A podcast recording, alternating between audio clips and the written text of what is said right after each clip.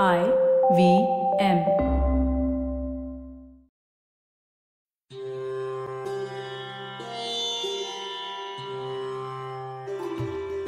Hello listeners Akhand Bharat stories of a greater India या पॉडकास्टमध्ये तुम्हा सर्वांचं मनापासून स्वागत. मी सानिया माने. पुण्यात पथिल हेरिटेज तर्फे हेरिटेज वॉक्स ट्रिप्स आणि इतिहासावर आधारित कॉर्पोरेट ट्रेनिंग देण्याचं काम करते. अरे यार लॉकडाऊन परत वाढला. हे वाक्य ऐकून ऐकून आपण सगळेच आता बोर झालोय. मग याचा इफेक्ट आपल्या अखंड भारतच्या रेकॉर्डिंगवर पण झालाच. म्हणूनच आपल्या शोचा फॉर्मॅट थोडा चेंज करावा लागला. पण तरी सुद्धा आपला इतिहास आम्ही तुम्हाला घर बसल्या इंटरेस्टिंग आणि सोप्या भाषेत सांगायचा पूर्ण प्रयत्न करतोय. तुम्ही आमचा पॉडकास्ट नियमित ऐकता त्याबद्दल तुम्हा सर्वांचे मनापासून आभार. मला खात्री आहे की आता तुम्हाला इतिहासाबद्दल खूप इंटरेस्टिंग माहिती मिळत असेल. अँड बी अशोर्ड अशीच माहिती या पुढेही आम्ही तुम्हाला देत राहू. सो मागच्या आठवड्यात आपण सुश्रुतांची गोष्ट ऐकली वेगवेगळ्या बरियल्सबद्दल माहिती घेतली अगदी अक्षय तृतीया का साजरी करतो हेही जाणून घेतलं. नुकताच महाराष्ट्र दिवस झाला. आपल्या काही लिस्नर्सनी आम्हाला महाराष्ट्राबद्दल काही वेगळी माहिती द्याल का असं विचारलं. आपल्यापैकी खूप जणांनी महाराष्ट्र दिनाच्या अनेक सोशल मीडिया पोस्ट पण बघितल्या असतील. पण तेवढाच सीमित आहे का हो आपला महाराष्ट्र? सो यापुढे जाऊन आपण आपल्या महाराष्ट्राला जाणून घ्यायचा आज प्रयत्न करूया. पडलेल्या प्रश्नाची उत्तरं तुम्हाला मिळावीत म्हणून आम्ही प्राचीन महाराष्ट्र या विषयावर आपला आजचा एपिसोड करायचं ठरवलंय. चला तर मग सुरू करूया आजच्या गप्पा. दंतीदुर्ग राजापासून. दख्खनची सत्ता चालुक्यांचा पराभव करून राष्ट्रकूटांनी आपल्या हातात घेतली. राष्ट्रकूटांपैकी काही छोट्या गव्हर्नर्सनी सातव्या शतकापासूनच विदर्भ मध्य प्रदेश गुजरात या राज्यांवर आपली सत्ता स्थापन केली होती. दंतीदुर्ग हा राष्ट्रकूटांचा पहिला राजा नसला तरीही या राज्याच्या उदत्तीकरणात दंतीदुर्गाचा खूपच मोठा वाटा होता. आठव्या शतकाच्या पूर्वार्धात तो सिंहासनावर आला. इसवी सन सातशे चाळीसच्या सुमारास चालुक्यांचा पराभव केला आणि गुजरातवर कब्जा केला. इसवी सन आठशे पर्यंत दंतीदुर्गाची राजधानी वेरूळ होती. वेरूळ मधल्या दशावतार लेणीत त्याचा शिलालेख आढळतो. ज्यात त्याला राजाधिराज परमेश्वर अशी बिरुद जोडलेली दिसतात. त्या काळात अरब दक्षिण भारताची स्वारी करू बघत होते. जेव्हा गुजरात मधल्या चालुक्यांना याची माहिती मिळाली त्यांनी दंतीदुर्गाची मदत मागितली. या दोनही सैन्यांनी एकत्र येऊन नवसारीच्या युद्धात अरबांचा इतका मोठा पराभव केला की त्यानंतर आजपर्यंत अरबांनी या मार्गे दख्खनमध्ये येण्याचा विचारही केला नाही. आता दंतीदुर्गाबद्दल बोलतोच आहोत तर आपल्या वेरूळबद्दल न बोलून कसं बरं चालेल? मी आत्ताच तुम्हाला तिथल्या दशावतार लेणी दंतीदुर्ग प्रशस्तीबद्दल सांगितलं. त्यात त्याच्या पूर्वजांची नावं त्याचे दिग्विजय यांचा उल्लेख केलेत. तर आमचं लाडकं वेरूळ. हे म्हणजे बौद्ध जैन आणि हिंदू लेण्या एकत्र असणारं एकमेव ठिकाण. चौतीस लेण्यांचा हा समूह एका दगडातून कोरून काढलाय ज्याला आपण इंग्लिशमध्ये मोनोलिथिक म्हणतो. युनेस्कोनी याला वर्ल्ड हेरिटेज साईट किंवा जागतिक वारसा स्थळ म्हणून डिक्लेअर केलंय. आम्ही जेव्हा पथिल वेरूळला हेरिटेज टूर घेऊन जातो तेव्हा फक्त तिकडची शिल्प समजावून सांगत नाही तर त्यामागचा धर्म तत्वज्ञान इतिहास कला या सगळ्याचीच माहिती घेतो. आमचे वेरूळचे जे तज्ज्ञ आहेत ना डॉक्टर राहुल देशपांडे ते कायम म्हणतात की भारतात किंवा जगात अशी अनेक मंदिरं लेण्या नक्की असतील जिथे जिथलं कोरीव काम वेरूळपेक्षा कितीतरी पटींनी नाजूक आणि सुंदर असेल. पण वेरूळ हे एकमेव ठिकाण आहे जिथे मानवी भावना दगडात कोरून ठेवल्यात. Your human emotions are carved in stone असं ते म्हणतात. पुढे महाराष्ट्र म्हटलं की आपल्या फूड हॅबिट्सवर बोललो नाही तर कसं चालेल? आपल्यासारखे खवय्ये कुठे मिळणार आहेत अजून नाही का? तर प्राचीन महाराष्ट्रातले ब्राह्मण पूर्णपणे शाकाहारी होते. क्षत्रिय वैश्य शूद्र यांना मांसाहार करायला परवानगी होती. अल बिरुनीच्या म्हणण्यानुसार तर ब्राह्मणांना कांदा लसूण कंदमुळं खायला सुद्धा परवानगी नव्हती. तांदूळ ज्वारी हे मुख्य अन्न होतं. आडकी मसूर मूग उडीद याची आमटी केली जायची. मीठ मिरपूड वेलदोडा या गोष्टी जेवणाला चव आणायला वापरल्या जायच्या. शिलाहार राजा गंधरादित्यच्या कोल्हापूर दानपत्रात पांढरा तांदूळ चार भाज्या अडकीची आमटी ताक तूप आणि तांबूल हे ब्राह्मणांचं रोजचं जेवण होतं असं म्हटलंय.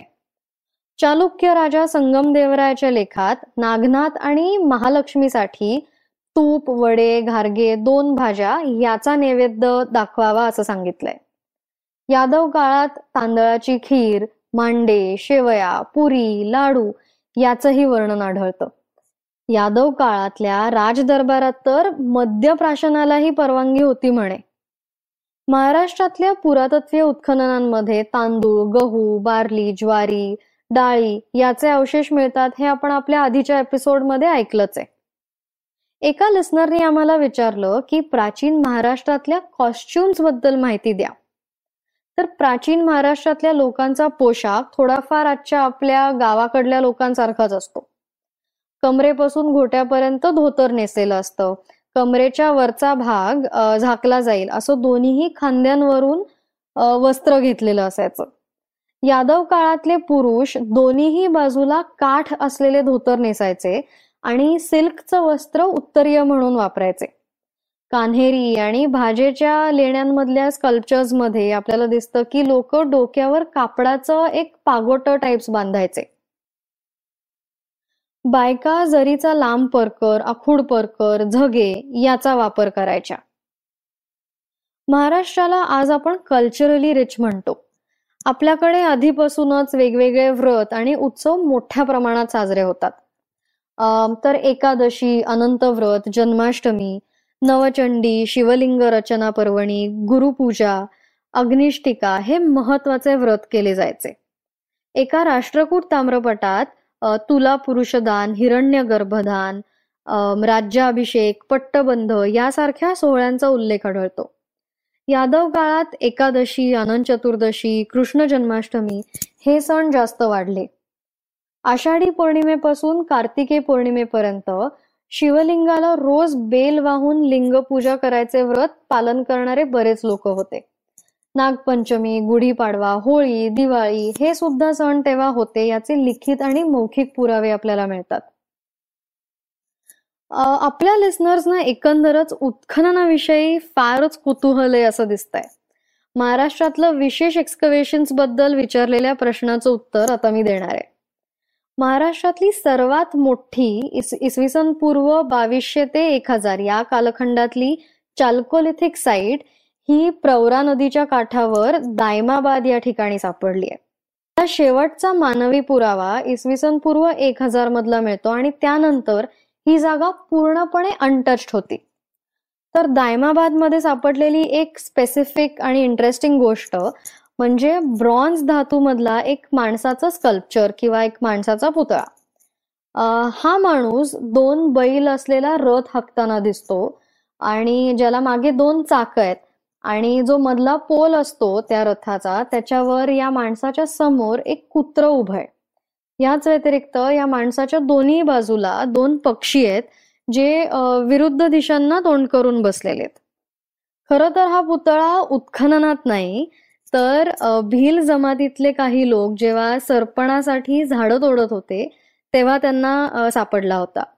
अनेक तज्ज्ञांच्या मते ही मूर्ती किंवा हा पुतळा हरप्पातल्या टेराकोटाच्या मूर्तीशी साधर्म्य साधतो असं म्हणतात. थोर पुरातत्वज्ञ डॉक्टर एम के ढवळीकर सरांच्या मते ही मूर्ती पाशुपतीचे पूर्वचिन्ह असावे जे की मोहेंजोदारोच्या सील्सशी सिमिलर आहे. सो त्या सीलवर एक मांडी घातलेला माणूस आहे ज्याच्या आजूबाजूला काही प्राणी पण दिसतात. तर लेट हरप्पन पिरियडमध्ये या चाल्कोलिथिक साईटशी बऱ्यापैकी इंटरॅक्शन झाल्यामुळे पाशुपती कल्ट इथे इंट्रोड्यूस झाला असावा असं काही तज्ज्ञांचं मत आहे. या मूर्ती बरोबरच अजून हत्ती गेंडा आणि वॉटर बफेलोचेही ब्रॉन्झचे पुतळे सापडलेत. आपली आजची शेवटची गोष्ट ही प्राचीन काळातली नसून अगदीच अलीकडच्या काळातली पण तुम्हाला ती नक्की इंटरेस्टिंग वाटेल आणि आश्चर्यचकित करणारी असेल म्हणून इथे इन्क्लूड करते. तर एकोणीसाव्या शतकाच्या पूर्वार्धात ब्रिटिश फ्रेंच डच घुसखोऱ्यांनी जवळजवळ अख्खा भारत काबीज केला होता. आणि इतकंच नाही तर आशियातल्या Sri Lanka Cambodia Laos Malaysia Indonesia या राज्यांवरही त्यांची सत्ता स्थापित केली होती. बर्माचा पूर्व भाग जरीही ब्रिटिशांकडे असला तरीही अप्पर बर्मा किंवा ज्याला अवा किंगडम म्हणायचे ते मात्र अजूनही ब्रिटिशांच्या कचाट्यात न सापडता स्वतंत्र राज्य होतं. थिबॉमिन हा त्यांचा शेवटचा राजा होता. त्याची पट्टराणी सुपलया अतिशय डॉमिनेटिंग लोभी आणि क्रूर होती. या राणीनी काही मंत्र्यांसोबत फ्रेंच लोकांची मदत घेऊन ब्रिटिशांविरुद्धच कट रुचायला सुरुवात केली होती. ब्रिटिशांच्या बॉम्बे बर्मा ट्रेडिंग कॉर्पोरेशनवर तिने टॅक्स पेनल्टी लावली. याच संधीचा फायदा घेत ब्रिटिशांनी आवा किंगडम विरुद्ध युद्ध पुकारलं. आणि अतिशय सहज त्यांना हरवून बर्मा काबीज केलं. हरलेल्या राजांना कुठल्या तरी दूरवरच्या प्रदेशात पाठवण्याची ब्रिटिशांची पद्धत होती. आता तुम्ही विचार करत असाल की महाराष्ट्राच्या एपिसोडमध्ये मी हे काय सांगतेय काय संबंध या गोष्टीचा? तर संबंध असा आहे की ब्रिटिशांनी या थिबॉ राजाला त्याच्या परिवारासह आपल्या महाराष्ट्रातल्या रत्नागिरीला पाठवलं. तीस खोल्यांचं मोठं घर इथे बांधण्यात आलं. जिथे तो राजा त्याची पट्टराणी त्यांच्या चार मुली हाऊस अरेस्टमध्ये राहत होते. अगदी आपण आता लॉकडाऊन मध्ये राहतोय तसंच. साधारण तीस वर्षांनी थिबा राजाचा इथेच मृत्यू झाला. त्यानंतर त्याची राणी आणि तीन मुली परत बर्माला निघून गेल्या. एका मुलीने रत्नागिरीतल्याच एका मुलाशी लग्न केलं आणि ती इथेच सेटल झाली. हा पॅलेस लगेचच नंतर गव्हर्नमेंट ऑफिसेस मध्ये कन्वर्ट केला. आणि काही काळ तिथे गव्हर्नमेंट पॉलिटेक्निक सुद्धा सुरू होतं. आजही तुम्ही जर रत्नागिरीला गेलात तर तुम्हाला हा पॅलेस बघायला मिळतो. तर असा हा आपला महाराष्ट्र. प्राचीन काळापासून आधुनिक काळापर्यंत जगाच्या नकाशावर अतिशय महत्वाचं स्थान टिकवून आहे. खरं तर आपल्या राज्याविषयी इतक्या गोष्टी आहेत की अनेक एपिसोड याच्यावरती होऊ शकतात. आहेच आपला महाराष्ट्र असा एकदम भारी. पण आज इथेच थांबूया. सो भेटूया पुढच्या भागात अशाच काही इंटरेस्टिंग गोष्टी घेऊन. तोपर्यंत शिकत राहा माहिती करून घ्या कारण इतिहासाला कालमर्यादा नसते. Akhand Bharat stories of a greater India हा पॉडकास्ट ऐकल्याबद्दल खूप खूप धन्यवाद. तुम्हाला हा पॉडकास्ट आवडला असेल तर आय व्ही एम नेटवर्कवरील इतर मनोरंजक पॉडकास्ट ऐकायला अजिबात विसरू नका. तुम्ही आम्हाला सोशल मीडियावर फॉलो करू शकता. आमचं फेसबुक ट्विटर इंस्टाग्राम आणि यूट्यूब हँडल आहे आय व्ही एम पॉडकास्ट